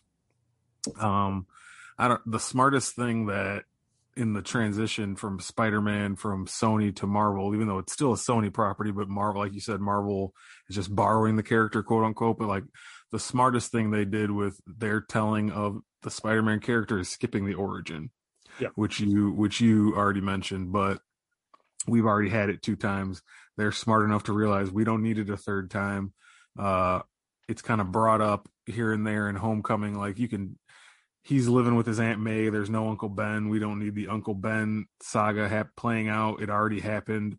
They're just assuming they're assuming we're smart and know how Spider-Man became Spider-Man and didn't want to tell that story again so that's the kind of that's one of the strongest points of homecoming is it's a, a story where we're already jumping in spider-man's already established and the first scene in homecoming is so cool like it's just um basically tom holland's spider-man going through like and showing his experience in civil war that we didn't see like he's recording it on his phone yeah. and like being he's like being a kid and we're like whoa this is so cool and then like he's his camera's flying all around he's in this fight and he's like oh he just called me when like iron man was like uh, hey Underoos and he's like oh there i gotta go i gotta go and then they sh- and then they show ant-man uh grow huge and and and tom holland's like oh he just got big i gotta go and then like man it was just like perfect perfect uh perfect lead in there and mm-hmm. um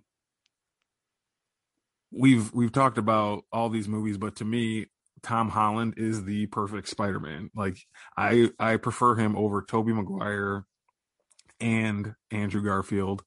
Uh I just think the they got the age right. I was a little concerned when the movie was first announced that he might have been too young, but the way they wanted to fit him into the Marvel universe is he's supposed to be the young guy um, because Spider-Man who I mean, this goes without saying, was created by Stan Lee and Steve Ditko. We're going back uh, to the beginning of this. Is he's a high school student, and like this is a the the charm of Spider-Man is that you got all these adult superheroes running around, and then he here's this kid dealing with. He's not a sidekick. He's not Robin from Batman. He he doesn't have a mentor really, except in these movies. I guess he kind of does with Iron Man but like he has to learn his own way as a kid and just like the feel of homecoming to me man it's just uh it's just like feels perfectly what a spider-man movie should be he's young he's trying to balance high school and being a superhero and uh yeah it's great i mean one thing that kind of does draw away from these movies is it's so intertwined with the MCU. So in some ways, it feels like he doesn't get his own story. Like he's so intertwined with stuff that's happening with Iron Man, and like Iron Man gives him his suit, which is cool, but we don't get to see him like build his own suit from scratch, which is like, you know, they they went more future with it, like technical. Like he's kind of got basically an Iron Man suit that Tony Stark made. Yeah. Which is cool for different stuff like that we didn't get to see in the first two franchises. So it's interesting and different that way. Uh, but that kind of takes away from it. Like, I want my cake. I want to have my cake and eat it too. Like, I wanted the Spider Man to be involved in the MCU, but I also wanted him to have like his own separate stuff. And you can't really do it that way. They're like, so it's it's good and bad if that makes sense. It's hard to it's hard to say. Um, but yeah, just watching Homecoming, I enjoyed um Michael Keaton. Michael Keaton's character as the Vulture was super cool. I loved their take on it. Um, and just the hype around him being in an MCU movie as as nerd geek people, you always associate him with oh well that's Batman, but then taking his iconic performance in Batman and then just you have to flip your way of thinking of him like oh my god he's a villain in this and he did a really good job with it.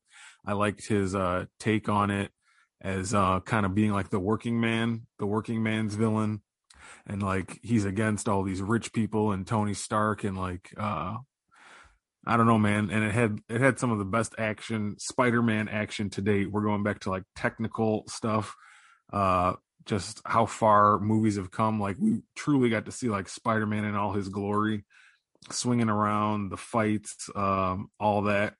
So yeah, that's that's why I rank Homecoming up so high, and it all mostly boils down to I just love Tom Holland as Spider Man. I think he's perfect. He's got the perfect mix of quips, uh, dialogue, like emotion, just like the range of emotion he shows. Uh, having a crush on one girl, one movie, and another, you know, a second girl, the other movie. It's just how you would imagine a teenager to act. And I think Spider Man is best when he is that young kid just learning how to be a superhero. Something that I feel like maybe the Andrew Garfield movies were missing a little bit, and even the later movies of the Raimi trilogy. Like we got that in Homecoming and Far From Home. So I don't know. That's just I love the MCU Spider Man. No, they're they're great. They're like I said, being tied to the MCU has its pros and cons. Um, I and for both of these, I for whatever reason was not interested in either one because one, I was like, we can see another origin. What are they going to do? You watch it for whatever reason, I was never able to get excited for either one of these movies, and I'm almost positive Homecoming I didn't see in theaters. Like I don't think I saw it till later. And then when I did, I was like, no, that was pretty good. And then Far From Home when they announced that one. I was like, I don't know. Maybe I'm burned out on these superhero movies. Like coming after Endgame, I was like, I just don't and then saw it. I loved that movie, and I ended up seeing that one two times in theaters. I mean, I don't I don't see many movies two times in theaters, and for whatever reason, Far From Home just hit all of those right notes for me, where I just wanted to keep watching it, and it was just like I said that proper balance of just it was post Endgame, and so you really got to see where the MCU was headed and just kind of where they were going. I loved the way they did Jake Gyllenhaal as Mysterio. Like Jake Gyllenhaal is just one of those people that you just don't think about. And then when he pops up in something and you watch it, you're like, man, that dude is so good.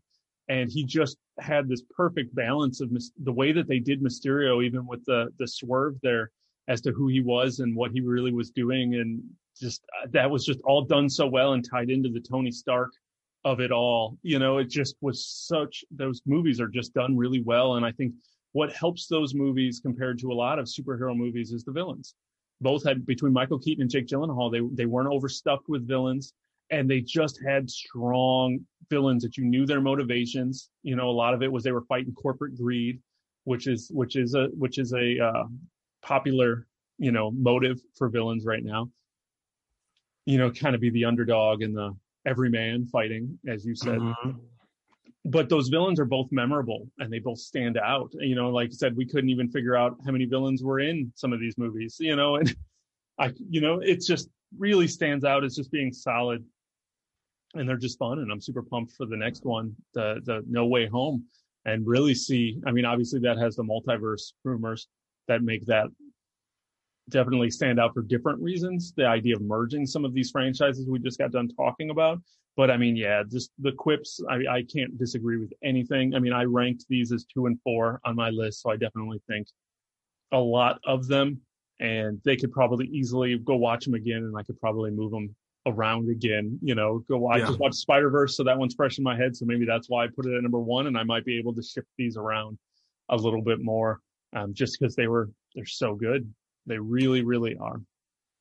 Yeah, I'm I'm I'm very I'm very thankful that Marvel and Kevin Feige got their were able to get their hands on uh Spider-Man because that was always disappointed us before this merger happened that we weren't going to be able to get Spider-Man in into this MCU that they've connected so well with all these different characters and like looking like man that would be perfect if Spider-Man could just participate in this but he can't because of studio red tape and everything and so yeah it's really been a a blessing for for us nerd geek fans to finally get a proper Spider-Man involved with the rest of these uh MCU properties that we love because he just fits in great. Civil War when he first popped down onto the car the first time when he was called in was like one of the images from the MCU like I'll always remember. Like that was just a oh my god moment like he's finally here. He's got Cap shield. He took Cap shield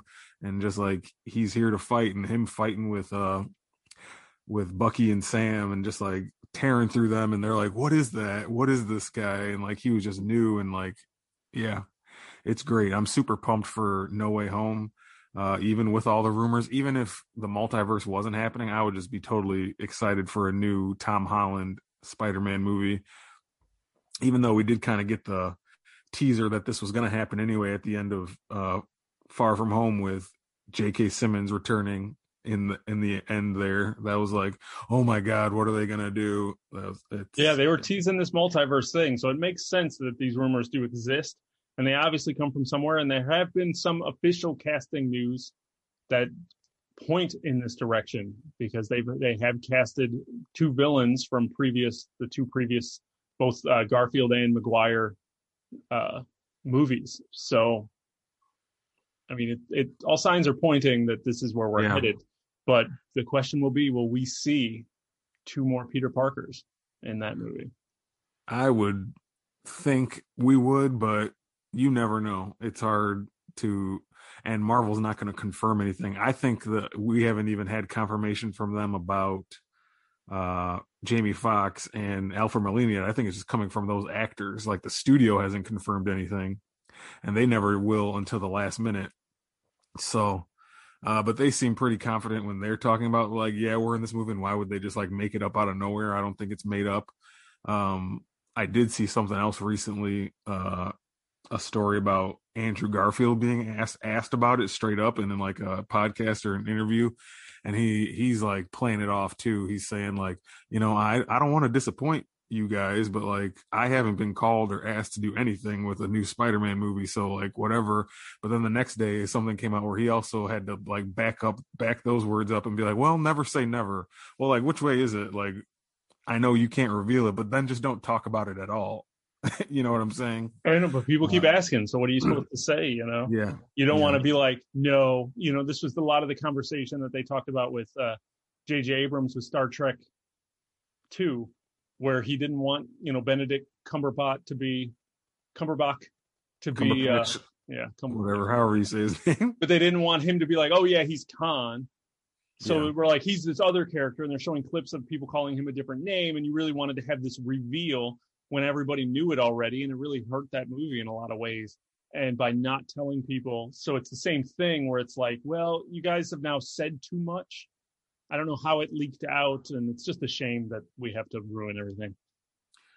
Yeah, that's that's just the nature of that's the nature of these now, especially when it's just out there so much with social media and online. Like people are gonna find out and leak stuff, and it sucks. But you just kind of got to be vigilant with how you take in your news, and if you if something's getting close, you try not to watch too much, and it's it sucks. But what are you gonna do? And so there are moments, and I don't think I can avoid this one, but because I don't know if I can not watch a trailer for this when it does drop. But I, I I'm hoping that they tease but don't give away. Yeah, that's that's a perfect world scenario, but we'll perfect. we'll see what happens. Yeah. Absolutely. But that's kind of where we fall. We wanted to talk about the Spider-Man movies since Venom kind of got those juices flowing a little bit and really wanted to actually dive in a little bit deeper and kind of rewatch those movies and give us something to talk about this week. So definitely, you know, write out your list on where you guys think you guys are and let us know eh, if you guys differ from us because obviously we differed a lot more from each other than I thought we were going to. So that was definitely a lot of fun to go through. I was I was slightly nervous that we were going to be like number 8, Spider-Man 3, Spider-Man 3, number 7, Spider-Man 7 or you know whatever. I couldn't think of another one off the top of my head, you know.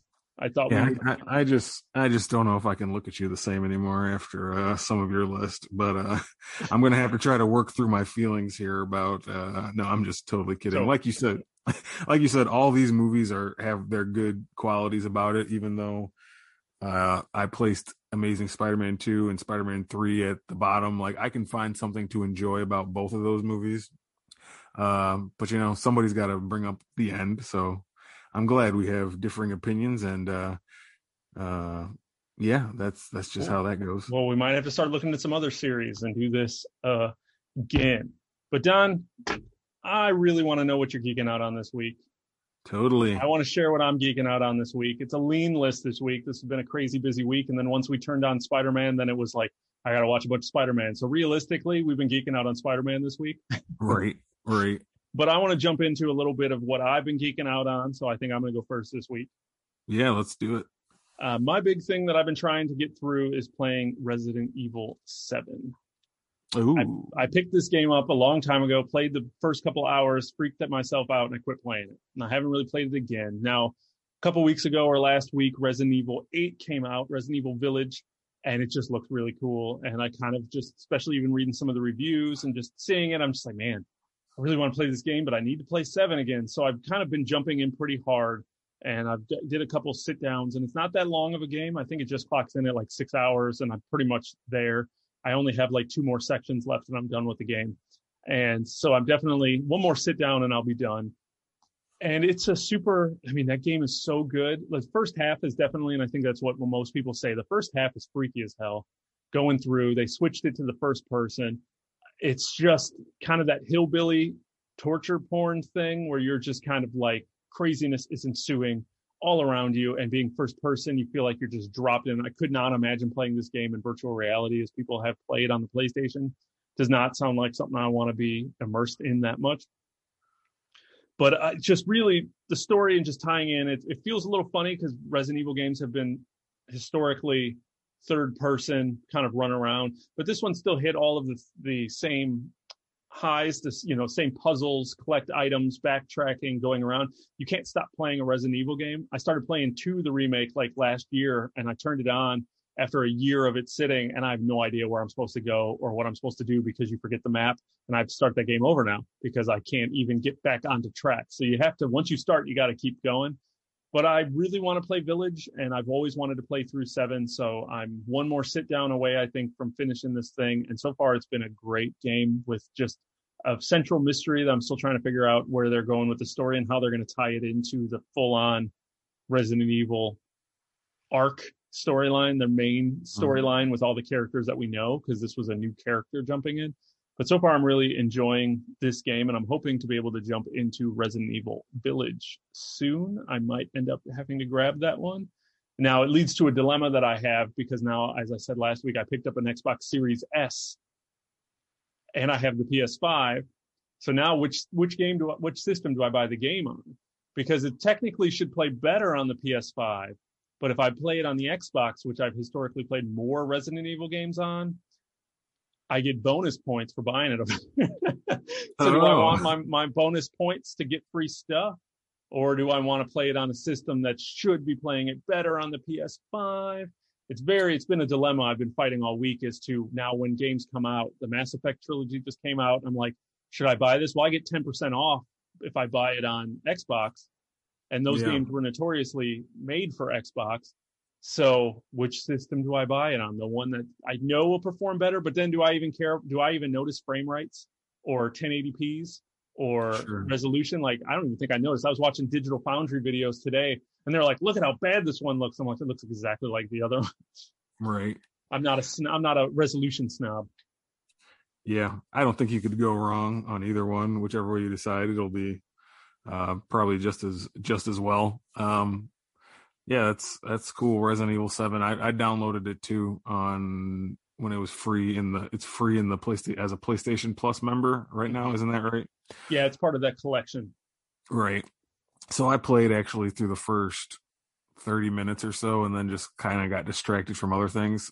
I'm sure I if I get back into it, which I want to because I'm the same as you, I want to play Village. Village looks super cool to me, but I just kind of like fell off 7. I got to restart it. I know it's like the same character. That's why I wanted to play 7 before 8. I think you're the same guy like Ethan something. So I wanted to see the first half of his um story before Village starts.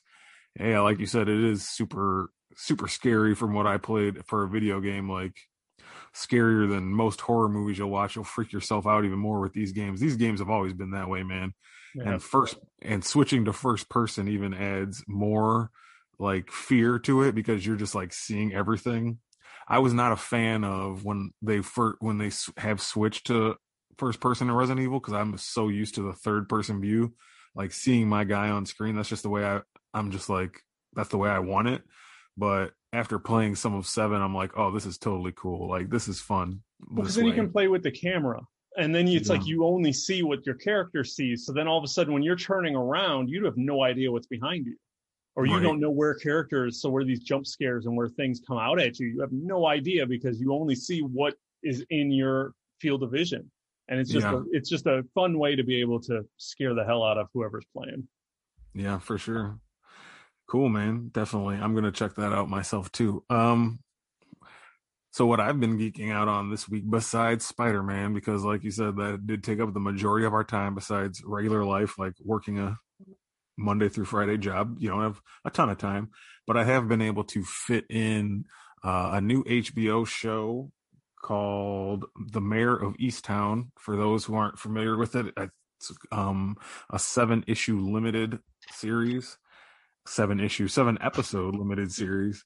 I got issues on the brain. I got issues, man.